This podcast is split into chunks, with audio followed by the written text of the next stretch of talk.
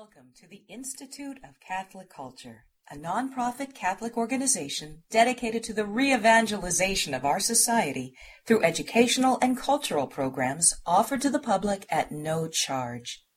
This and other presentations, hundreds of hours of audio, are available for free on our website, www.instituteofcatholicculture.org.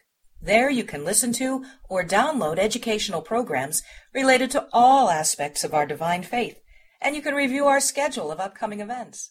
We hope you can join us in person. Please join me in welcoming back Monsignor Charles Pope.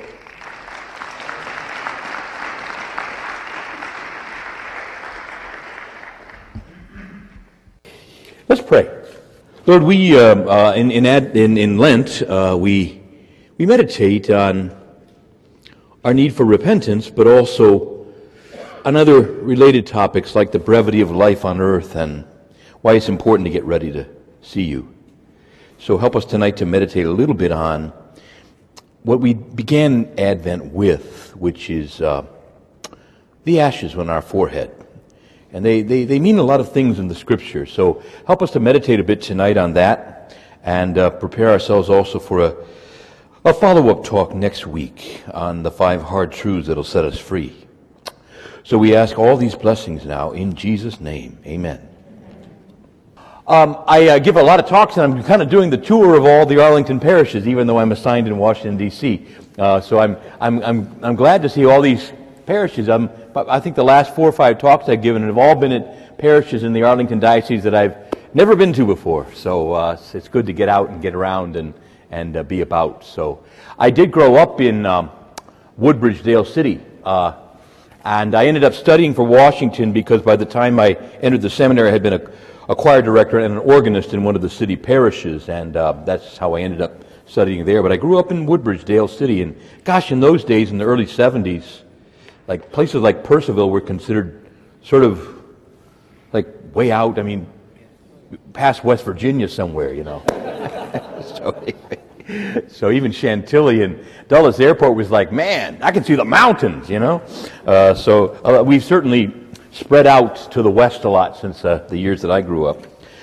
All right, let's get right to the topic, and, and uh, I want to make a disclaimer at the beginning.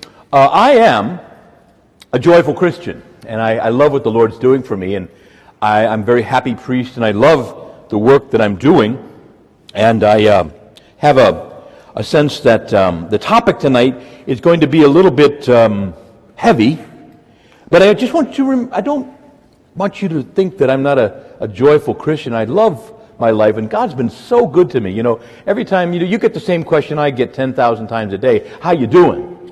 And now don't miss that. That's an evangelical moment, right? It's an evangelical moment because um, that's a chance for you to sort of preach in a moment. You can, you can, we all just say fine or something like that. But I want to just say, and then when people ask me, how you doing? I say, I am pretty well blessed for a sinner.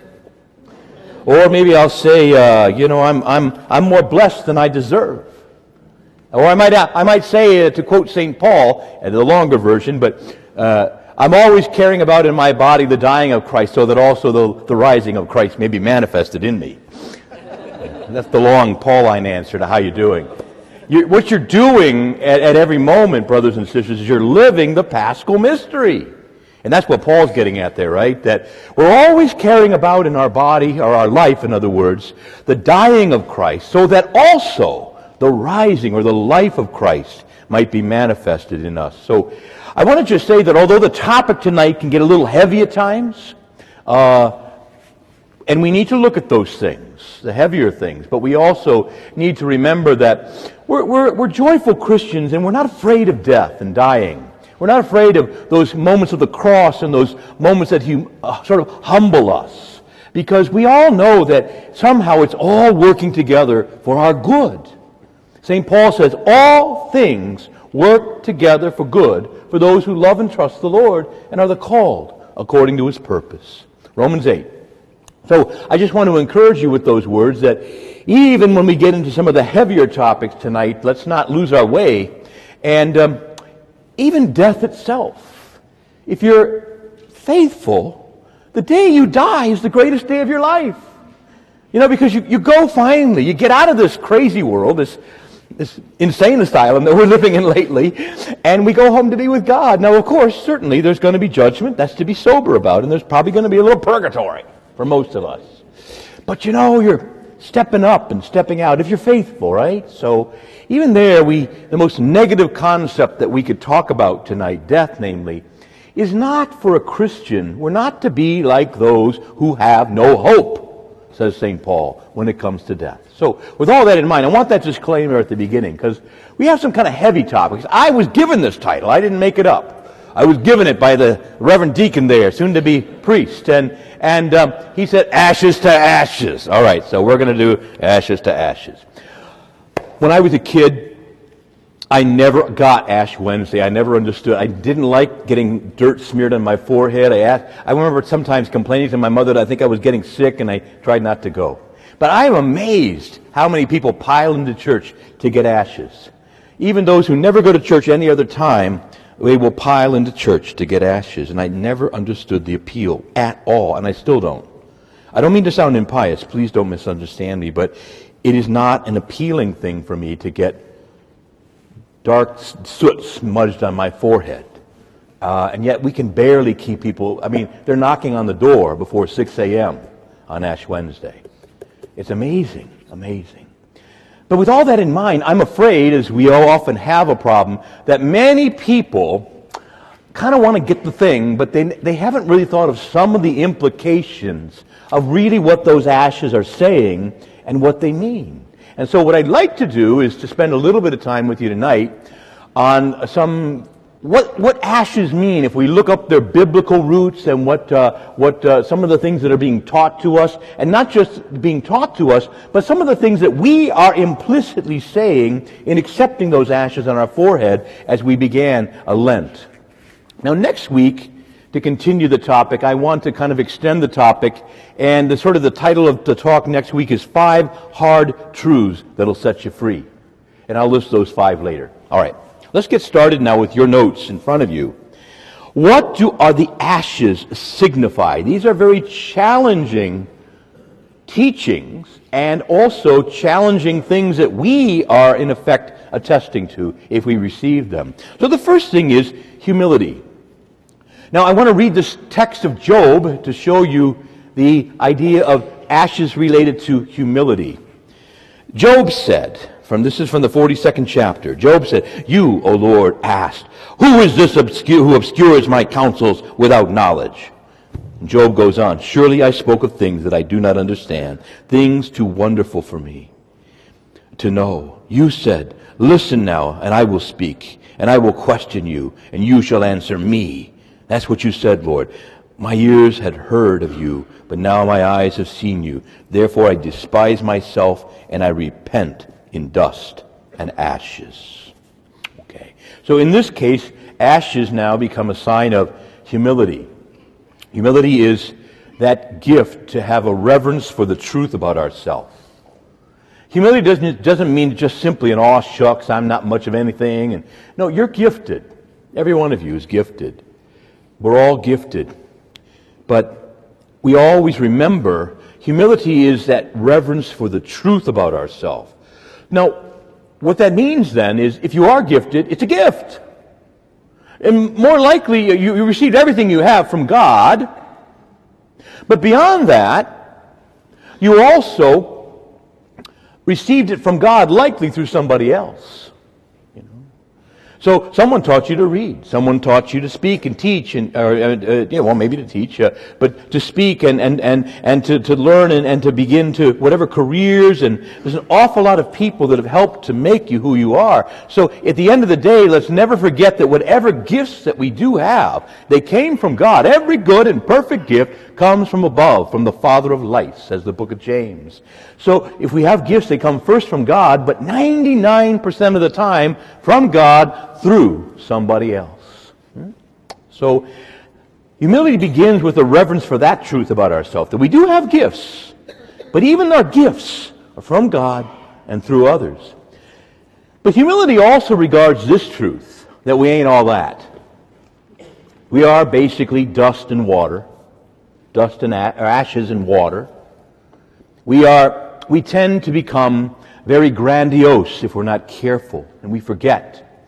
And so Job now, in the presence of God, realizes the majesty of God and the tininess of himself before God. Now, humility is a very great gift for us because, well, let's make it plain. All the saints say the same thing. All the scripture scholars, all the spiritual directors down through the ages say your biggest sin, your biggest problem is pride. Bar none. Bar none. And it's so, so serious that most of the time you don't even know what's going on. And it's probably at the root of every single sin that we commit. And so serious is pride, says St. Thomas in the Summa, that in order, so serious is pride that as a remedy for this sin, God permits other sins to be the remedy. Now that's, only saints can talk like that, amen? You know, we do, what did you just say, Father? I did, I did uh, St. Thomas said, ooh, I'm safe now. But listen, and Thomas goes on to describe what he means. He says, there are certain sins, particularly sins of the flesh, that cause us to be very ashamed. Particularly things like gluttony and drinking too much and sexual sins. And these sins are wrong and we should not do them and God never causes us to do them, but He permits them because that's how serious pride is. And those particular sins have a particularly powerful way of humbling us and really humiliating us. We can be very humiliated by these types of sins. There's a lot of shame associated with them. And so Thomas says that's how serious pride is. And that's why humility is such a powerful and necessary and precious gift to us. Because the biggest thing that's keeping you out of heaven is pride. Now, that doesn't mean there aren't any other sins. It just means that this really is the key problem. It's how Adam and Eve got into trouble. You know, basically, what did Adam or what did what, what, what did Adam and Eve hear from the devil? They heard, "Look, you can't trust this God." So he attacked trust. He may have given you everything, but he's lying to you. He's holding something back. You can't trust him, but then, then he picks at their pride. He says, now look, why are you letting anybody tell you what to do? Now, you eat that fruit and you be the God. You will be as gods. You will decide what's right and wrong. And so fundamentally, the, the original sin of Adam and Eve is, I will not serve, I will not be under any authority, I will decide what I want to do, and I will decide whether it is right and wrong. And that's why it's called the tree of the knowledge of good and evil. I will not trust God to tell me what is good and evil. I need to know for myself and experience it for myself, and I will decide. So I don't really trust you, God, and I will not be under your authority, and I will do what I want to do, and I will decide whether it's right and wrong. So you see how serious original sin was fundamentally. It was a sin of ingratitude and a lack of trust, but first and foremost, it's a sin of pride. Pride also is the essential sin of the devil, who said, I will not serve. I will not, I will not accept God's plans. I will not serve under this. And he fell from heaven over this. So again, you see how deadly and how serious pride is. Now, you receive then ashes on your forehead. And one of the things that we're saying, therefore, if you look at the biblical root of, of ashes, that one of the roots is humility. I am but dust and ashes. I am but, if you will, dust and water. And um, God is far greater. God is holy, and I am not. God is all wise, and I am not. Okay. Now, it's interesting, too, that um, we sort of today have tri- sort of trivialized God in our culture. To the degree that he's around at all, many people want a kind of a harmless grandfather figure, more of a divine butler who steps and fetches for us, rather than uh, truly God and Lord. Uh, Jesus has been turned into a kind of a harmless hippie who says pleasantries. Honestly, brethren, Jesus Christ is Lord. He is our brother. He is our Savior. He loves us. But He is God. and he is Lord, and he is to be adored, and he is to be respected. And when he commands, we ought to obey out of humility. See? And likewise with God the Father. And if you would look at every theophany in the Old Testament, those who did encounter God, whether directly or through an angel, were very disconcerted. So much so that God had to assure them not to be afraid. Now, even John, the apostle, who encountered Christ in his heavenly glory. And remember, John was the one who was next to him at the Last Supper and leaned back and talked to him. They were very close in this world as Jesus walked this earth. But even John, when he's caught up into this vision and sees Jesus in all of his glory, falls to his face before the Lord of glory. All right? We've got to understand that there is an infinite gulf between us. Well, a, a, a wide gulf between us and God. And we come before God with confidence, with hope, and with joy because Jesus has granted us access to the Father. But we come before the Father also with great humility and reverence. And there's a kind of a diminishment of that, I think, in our culture today, and especially, you know, in, in, in modern settings in the church that very often, you know, make light of our duties to genuflect or make light of our, our duties to, to show reverence and to dress in a certain way and to conduct ourselves before God in a way that's joyful, but in a way that is also deeply reverent because He is God. He is God, and we are not. The ashes remind us then of our humble state, and likewise they remind us, if you will, of God's great holiness. And so, if you would, Job spends most of the book of Job complaining. I demand an explanation, basically. What did I do wrong? And finally, God comes as if out of a whirlwind and speaks to Job. And in effect, the answer for his suffering and his cross that he gets from God is um, not very satisfying. Emotionally, anyway. Basically, God's answer to Job for why all this has happened to him and why the cross and why all this suffering is none of your business. Now, in effect, what God does is He says, Who is this who obscures divine plan? And Job says, Look, uh, I'm sorry. Just, Job, I got some questions to ask you. And if you can answer the questions I ask you, I will explain to you why this has happened to you. Job, where were you when I put the heavens in place and the cosmos? Where were you when I put the stars? Where were you when I put them there and they called out to me and I called them each by name and they called to me, here we are. Where were you, Job, when I did that? And how did I do it? And Job, where were you when I sculpted out the, scooped out the place for the sea and said to its proud waters, this far but no further? Where, were you, Job? And how did I do all that? If you can answer me, I will answer you. And Job just goes, oop. And now it's, it's a, not an emotionally satisfying answer, but it is an answer. Because in effect, what the Lord is saying is, if I try to explain to you everything that I'm doing, why I allow certain sufferings, why I manifest certain glories and certain things I don't do, if I were to try to explain all this to you, all you would hear would be thunder. You wouldn't even understand if I did tell you. Our minds are very small.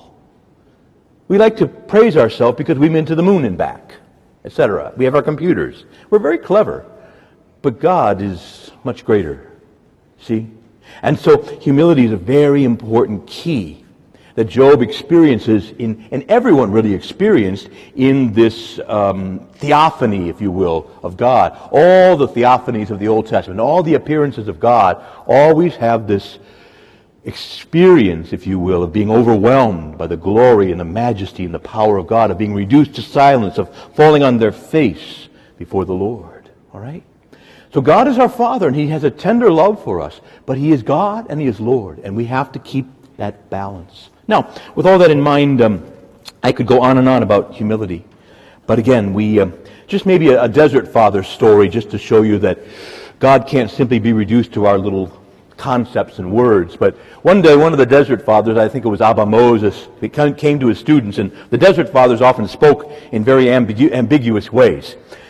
Would, he came out and he said, Every word about God is a, more of a distortion than a description. And he left.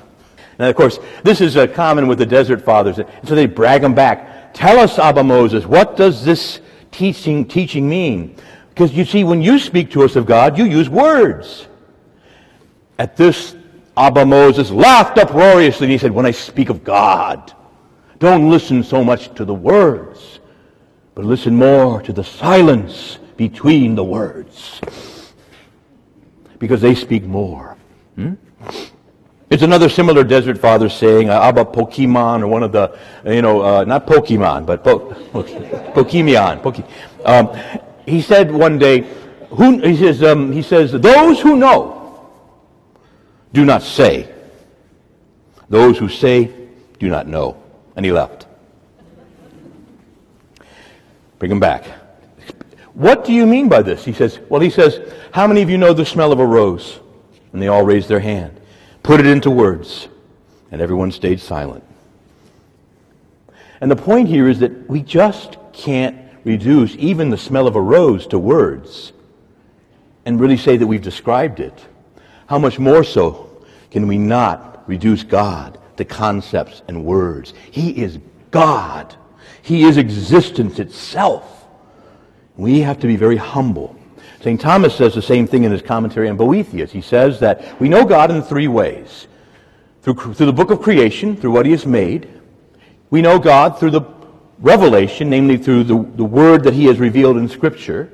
And he says, above all, we know God, tamquam tantum ignotum. Above all, we know God as unknown. Now that's the big theologian Thomas who wrote those big thick books like Summas, you know. You can imagine that's called the summary, right? Okay, the Summa is called the summary. You, you, are you following me? We've got to have a lot of humility. Big, big words and fancy concepts that we can attach to God and words like theophany and apokatastasis and all these great grand words that we use. In the end, it's baby talk. God is other. God is bigger. God is holy. And we are not.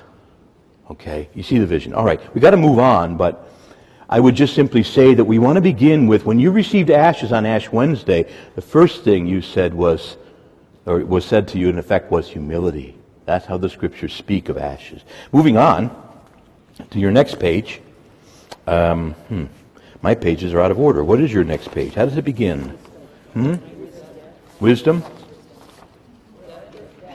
Yeah, death and well, thank you. Good Ashes are now a reminder of, of, death and a call to wisdom. So again, most of you know that, uh, it, most of you, when you received ashes, there are different formulas that the priest or the deacon can use, but most of the time it's, remember your dust and unto dust you shall return. Okay? Um, bottom line, can I summarize it? You are going to die. Uh, let me say it again, because you didn't hear that, I don't think. You are going to die. And you don't get to say when. You are going to die, and you don't get to say when. Now, it's a salient, as I say in the note there, and a sobering reminder that we often get worked up and anxious about many passing things, while at the same time we are unmindful of the certain and most important thing for which we must really be ready, which is, um, again, that we are going to die. We maximize the minimum and we minimize the maximum in our lives. We're all running after football games and worrying about all sorts of other things. And some of them might be important in the moment, but they're not as important as getting ready to die and go home and see God. Is your life about one thing? St. Paul says, This one thing I do. I press on to the prize marked out for me in Christ Jesus my Lord. This one thing I do. Book of James says the double-minded man is unstable in all of his ways. Are you double-minded are you single-minded? Now don't answer how you're supposed to answer it. Be honest. I would argue that most of us are not just double-minded, we're 80, 80, 80 fold minded.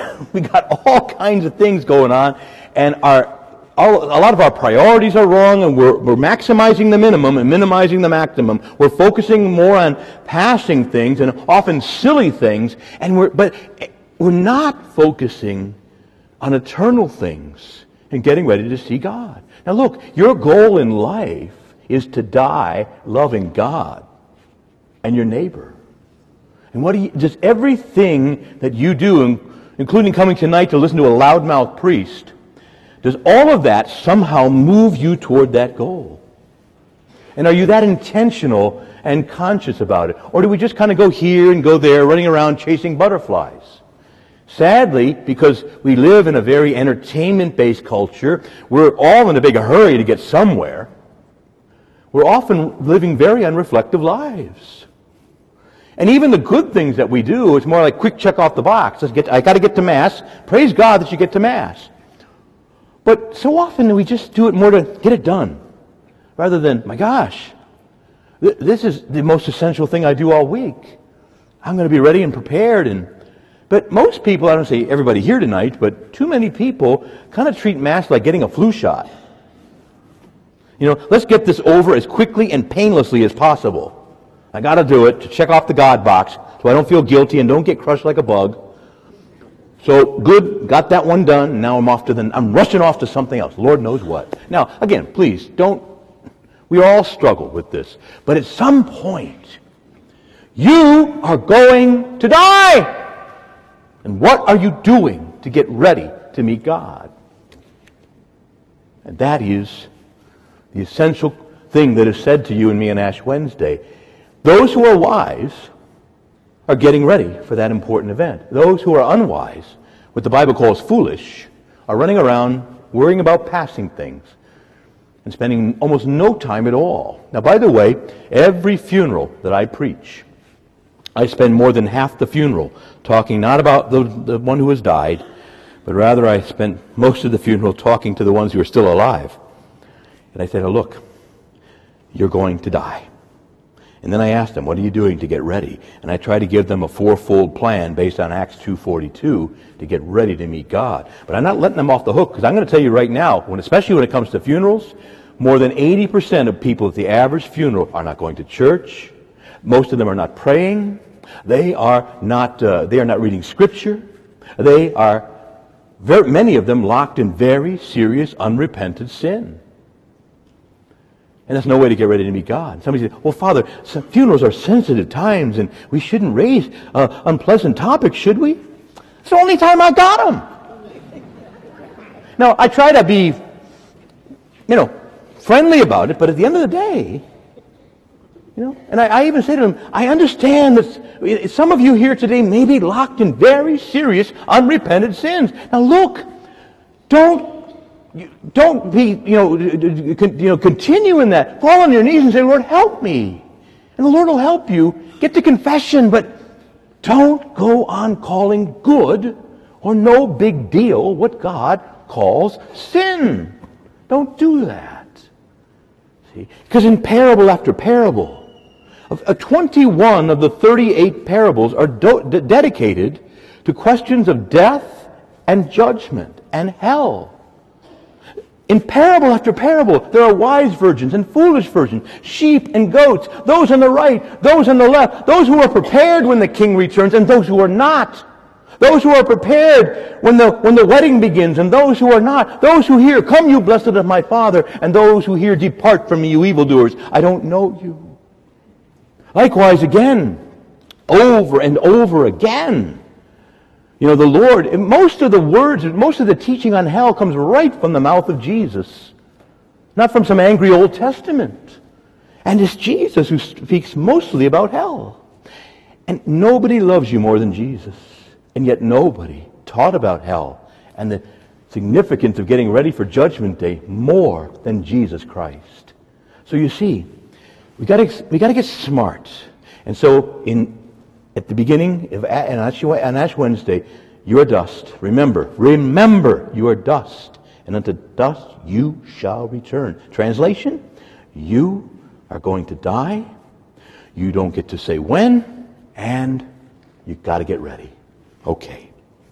So we'll talk a little bit more about that because one of the five hard truths that'll set you free that we'll talk about next week is that one, you're going to die.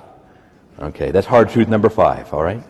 So we'll talk more about that. Now, there's also a, a very related concept of the ashes that, um, uh, that they're a sign of the passing quality of worldly glories and pleasures. So here's a quote from Lamentations and also Malachi. Those who ate delicacies are now desolate in the streets. Those reared in purple now embrace ash pits. Hmm? Book of Lamentations. As you know, that's a, a book of lamentations about the destruction of Jerusalem, all right? And uh, likewise, then, we read from Malachi. Then you, namely the, the, the, the, um, the just, will trample the, upon the wicked. They will be like ashes under the sole of your feet on the day when I act, says the Lord God Almighty. And thus, neither the glories of this age or its proud pseudo-wisdom, nor its unrepented sinfulness will escape. For Scripture says, by His word, this is from 2 Peter now, by the Lord's word, the present heavens and the present earth are being reserved for fire, kept for the day of judgment and the destruction of ungodly men. Now, there's a beautiful gloss on this in, a, in the, the, magnificence of the old African American spirituals that God gave Noah the rainbow sign. no more water, but the fire next time. Hmm? Isn't, that, isn't that beautifully creative, huh? Just nothing more creative than the African American spirituals and just taking the gospel and just putting it into a beautiful, scintillating phrase like that. What is a rainbow? It's a combination of fire and water, isn't it? Right? The fire of the sun and the water of the water vapor of this earth interacting. Fire and water together, you see. And so there is again this reminder to us that all the glories of this world will one day be in ashes. And all the pseudo wisdom and the empires and the wicked in their proud ways, this all will be stubble one day and uh, just ashes, you know. And so again, we have to not be too impressed or mesmerized uh, by this world's power or glory. Neither should we fear that its errors and its persecutions will ultimately prevail. It will all go to ashes. Only the just will escape the doom of this world. All right? We are on a, the Titanic. We are on a doomed ship. Do not, therefore, my brothers and sisters, there's both a consoling and a challenging message, right? Look, let's be honest. We're all, you know, the, the good preaching afflicts the comfortable and comforts the afflicted, right? And we're all in both categories. So at one level, we need to be challenged. Do not be impressed. Do not think that this world can really seal the deal and give you anything that will last. The world will give you blessings. Yes, it will. And it will take every one of them back and assign you a stone cold tomb. The world can't seal the deal. But likewise, do not be so anxious that evil does seem to prevail. Evil has its day and the Lord Jesus has his hour. But the date of this fate of this world is already sealed in the heart and the mind of God. And even now, I mean, in the age of the church, we've seen wickedness come, wickedness go. Where is Caesar now? Where is Nero? Where is Domitian? Likewise, you know, just keep moving forward into history, you know. Where are some of those wicked so-called Holy Roman emperors? Where are, where is Napoleon now? See? Where is the Soviet Socialist Republic? Where, where are these things now? They are gone in the church and we're still here preaching the gospel. Right? And every one of those entities said they would destroy God's church. And we ended up reading the funeral rites over them. Are you praying with me? Do not be too discouraged. Now we have a fight on our hands. Don't we got to fight for souls. There's a beautiful line in the psalm. I have seen the wicked towering and triumphant. I passed by again. He, he was gone. I looked for him. He was nowhere to be found. Wickedness remains but for a moment. But the gospel is preached and goes on through the centuries, all right? And likewise, at the end, I just I did check my Bible tonight just to be sure, okay? I checked the, the last page. Jesus wins.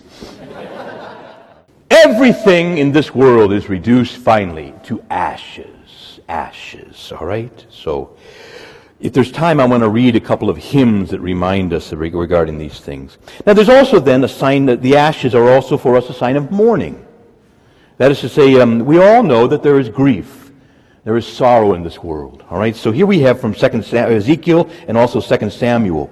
And they will make their voice heard over you, and they will cry bitterly and cast dust on their heads, and they will wallow in ashes. So mourning and weeping comes. You see, he's talking about the first destruction of Jerusalem, the Babylonian destruction of Jerusalem, and Ezekiel is saying how they will just cast ashes over their heads and they will weep and they will wail at the terrible destruction that is coming. There's another thing. Tamar sadly has been raped by Amnon, her half brother. And it simply says that in her mourning she put ashes on her head and she tore her long sleeve garment that was on her and she put her hand on her head and went away crying aloud as she went. So ashes are a kind of a sign of the mourning, the sorrows that certainly come to all of us, either because of injustice or because of loss. We all know, you know, we all know tragedies. We know losses. We've had to grieve.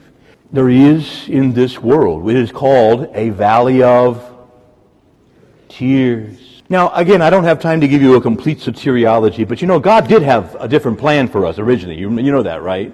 Plan A? It was called what? Paradise. Paradise. But Adam and Eve said they wanted a better deal. Welcome to the better deal.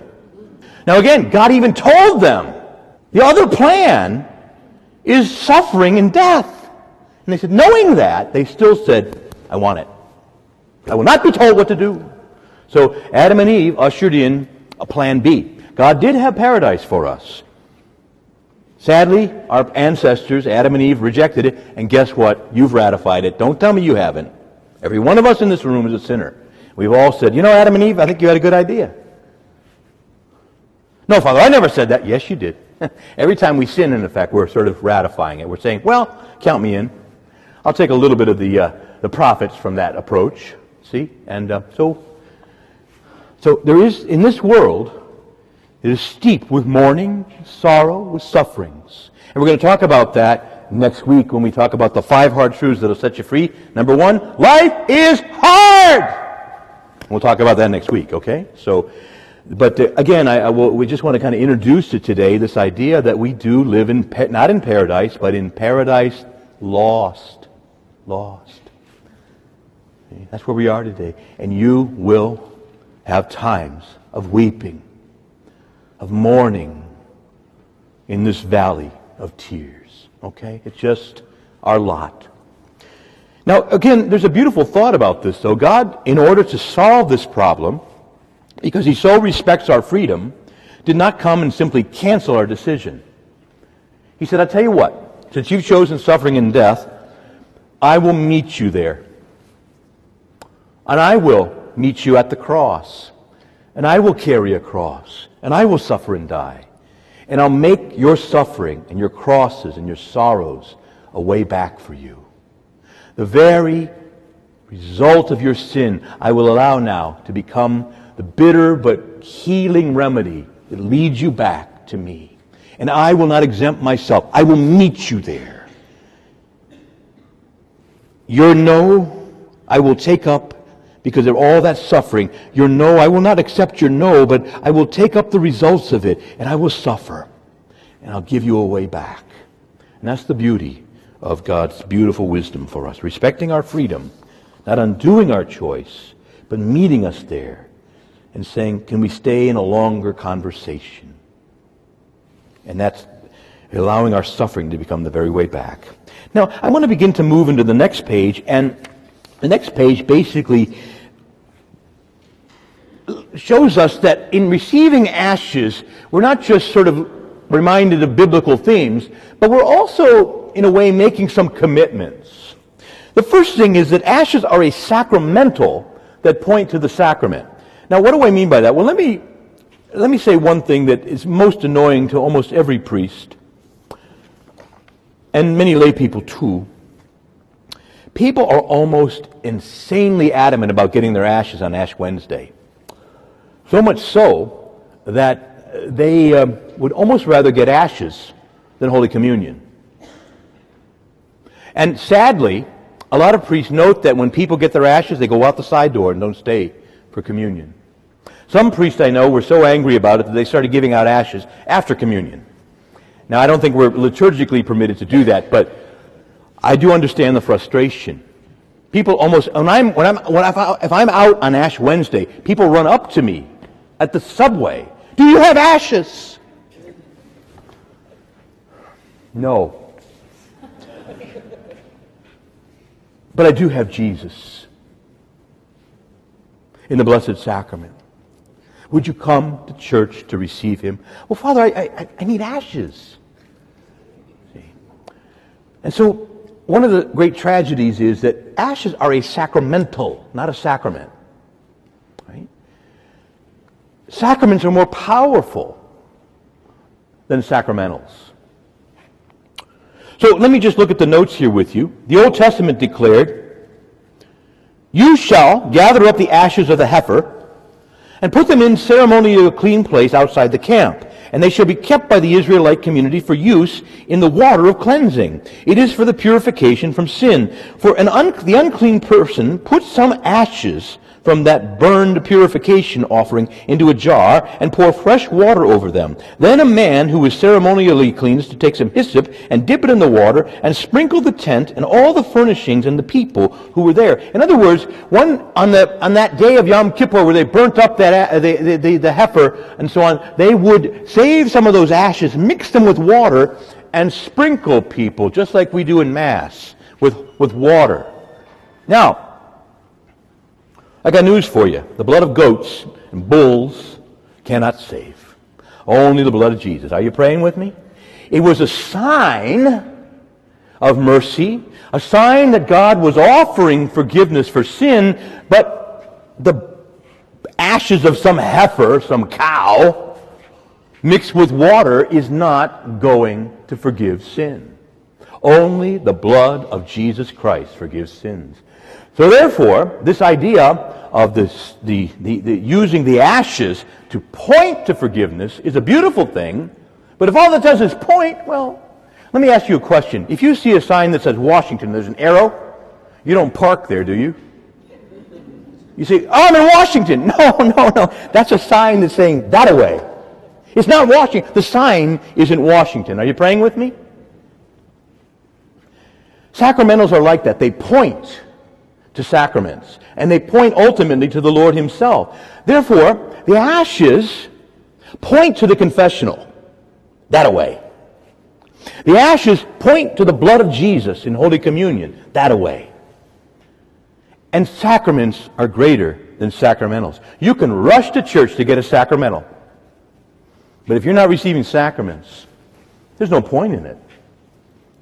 Because only the blood of Jesus and that blood reaches us in the sacrament of confession and the sacrament of Holy Communion. Only the blood of Jesus can really forgive sin. Sacramentals point, but are not the reality. The Holy Eucharist is Jesus. It is the, he, it is the reality. He is that reality. And likewise in confession, that, if you will, that blood of Jesus reaches through the voice of the priest and the outstretched hand to, to, to actually forgive sin. So, in a way, in taking this sign, this sacramental ashes, you say, I'm going to get to confession and I'm going to be regular with Holy Communion because the sacramental points to the reality. It is not the reality. Now, therefore, I want to just say to you, any of you who are planning to get through, uh, through Lent without going to confession, you're a disgrace. Don't even think about going through Lent without getting to confession. Are you praying with me?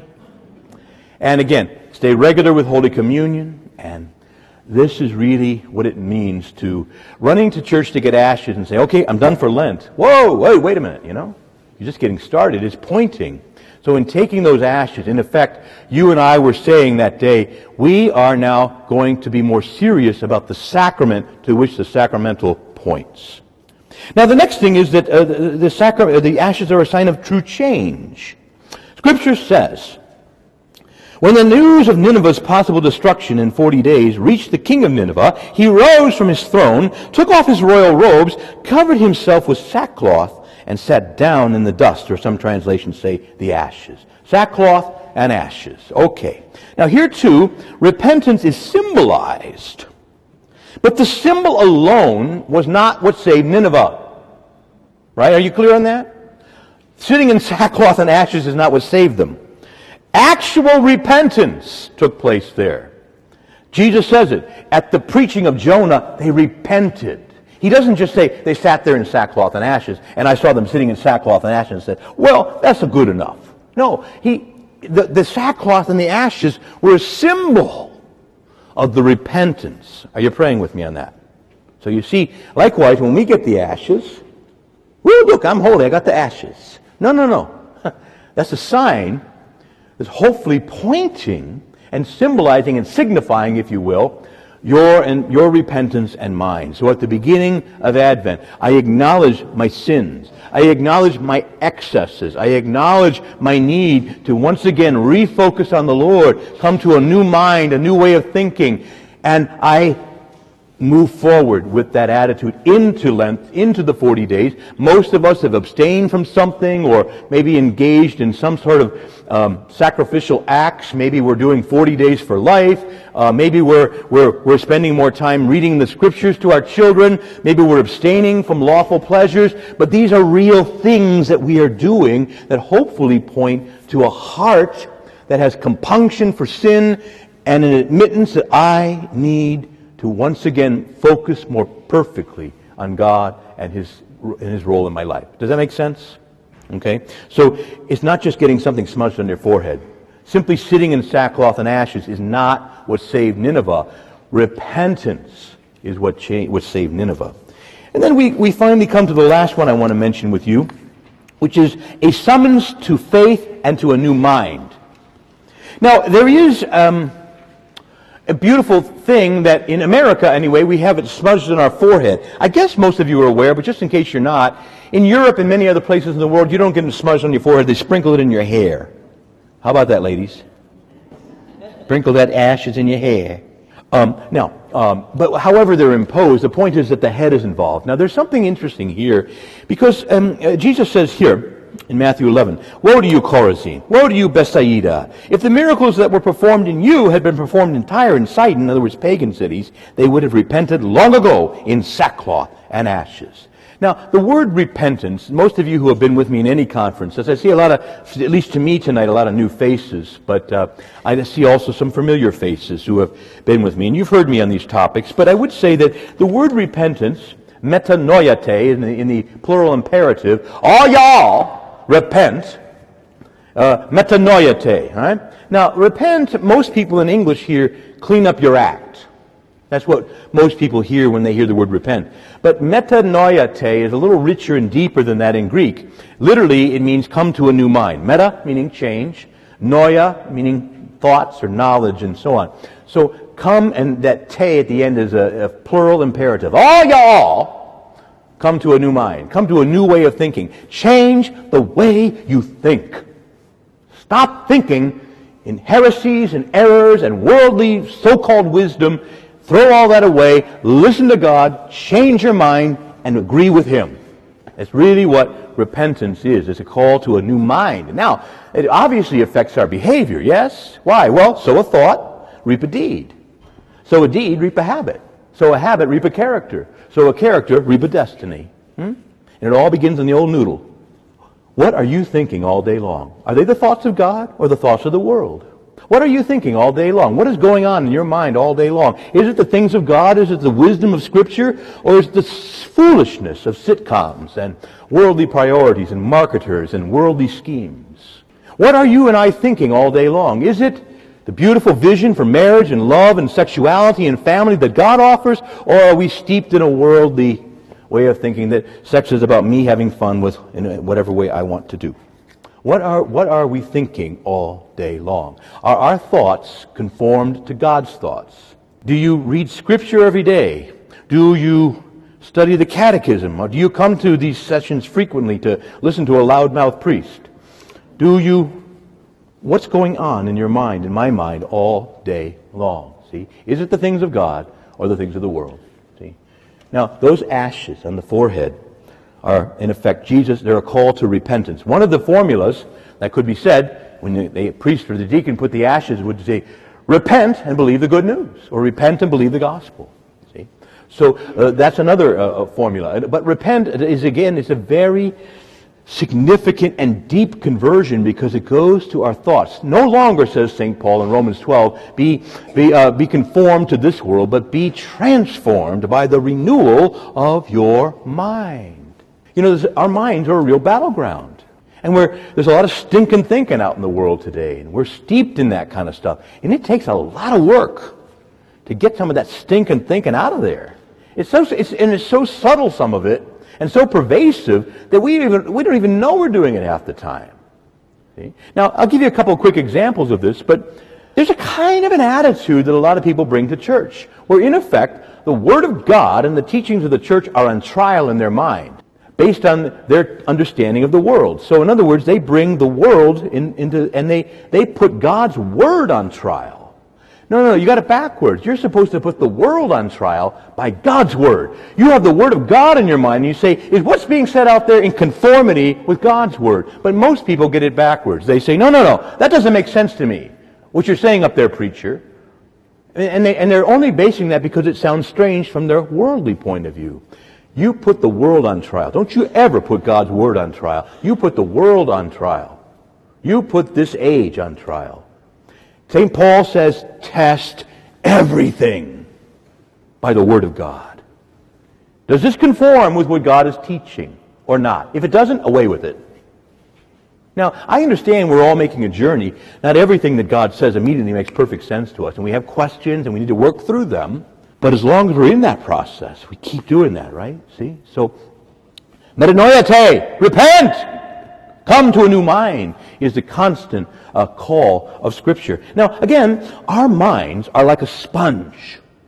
Now, don't kid yourself. If you put a sponge in muddy water, it's coming out muddy. Don't kid yourself. And you know, our minds are like a sponge. You put it in the muddy water of this world constantly, constant television, steady diet of worldly stuff, your mind's going to come out polluted. Don't kid yourself. Now, how do you clean a muddy sponge or a dirty sponge? You plunge it into clean water and you wring it out back into the clean water, and you wring it out, back into the clean water, and you wring it out. And where's the clean water? The Word of God and the teachings of the church. That's the clean water. And it takes time. But that's this great call, if you will. Now, the ashes on our forehead are sprinkled in our hair. That, and that call, repent!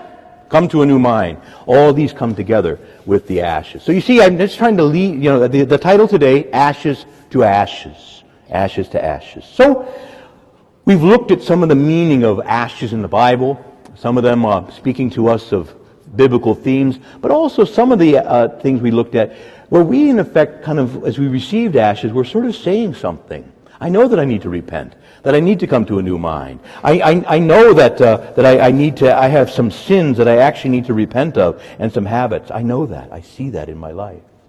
All right.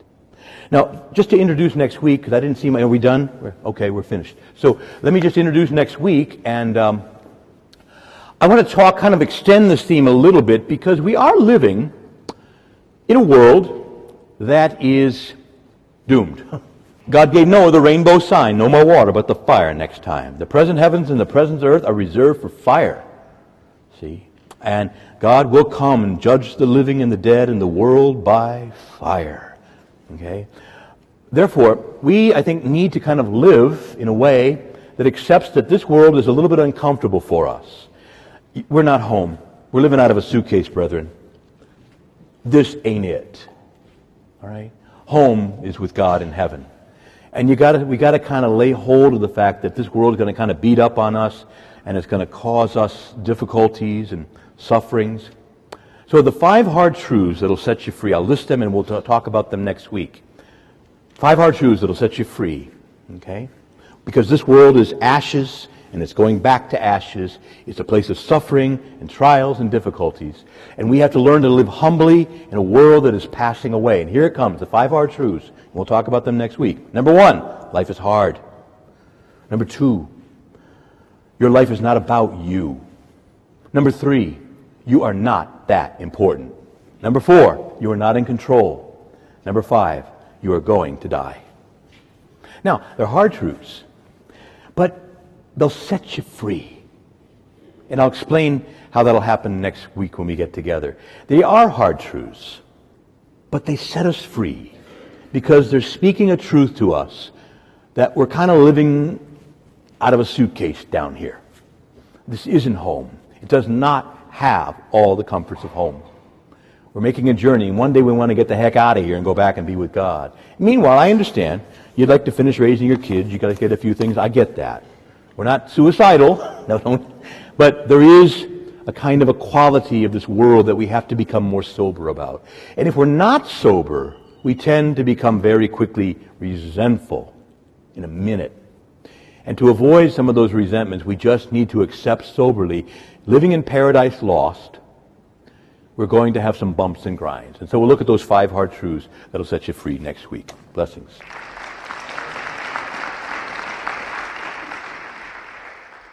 We hope you enjoyed this presentation from the Institute of Catholic Culture. If you'd like to learn more about the mission of the Institute and how you may become a part of this important work, please visit our website at www.instituteofcatholicculture.org or call us at 540 635 7155. And may the glory of Christ Church be ever more manifest upon the earth. St. John the Evangelist, pray for us.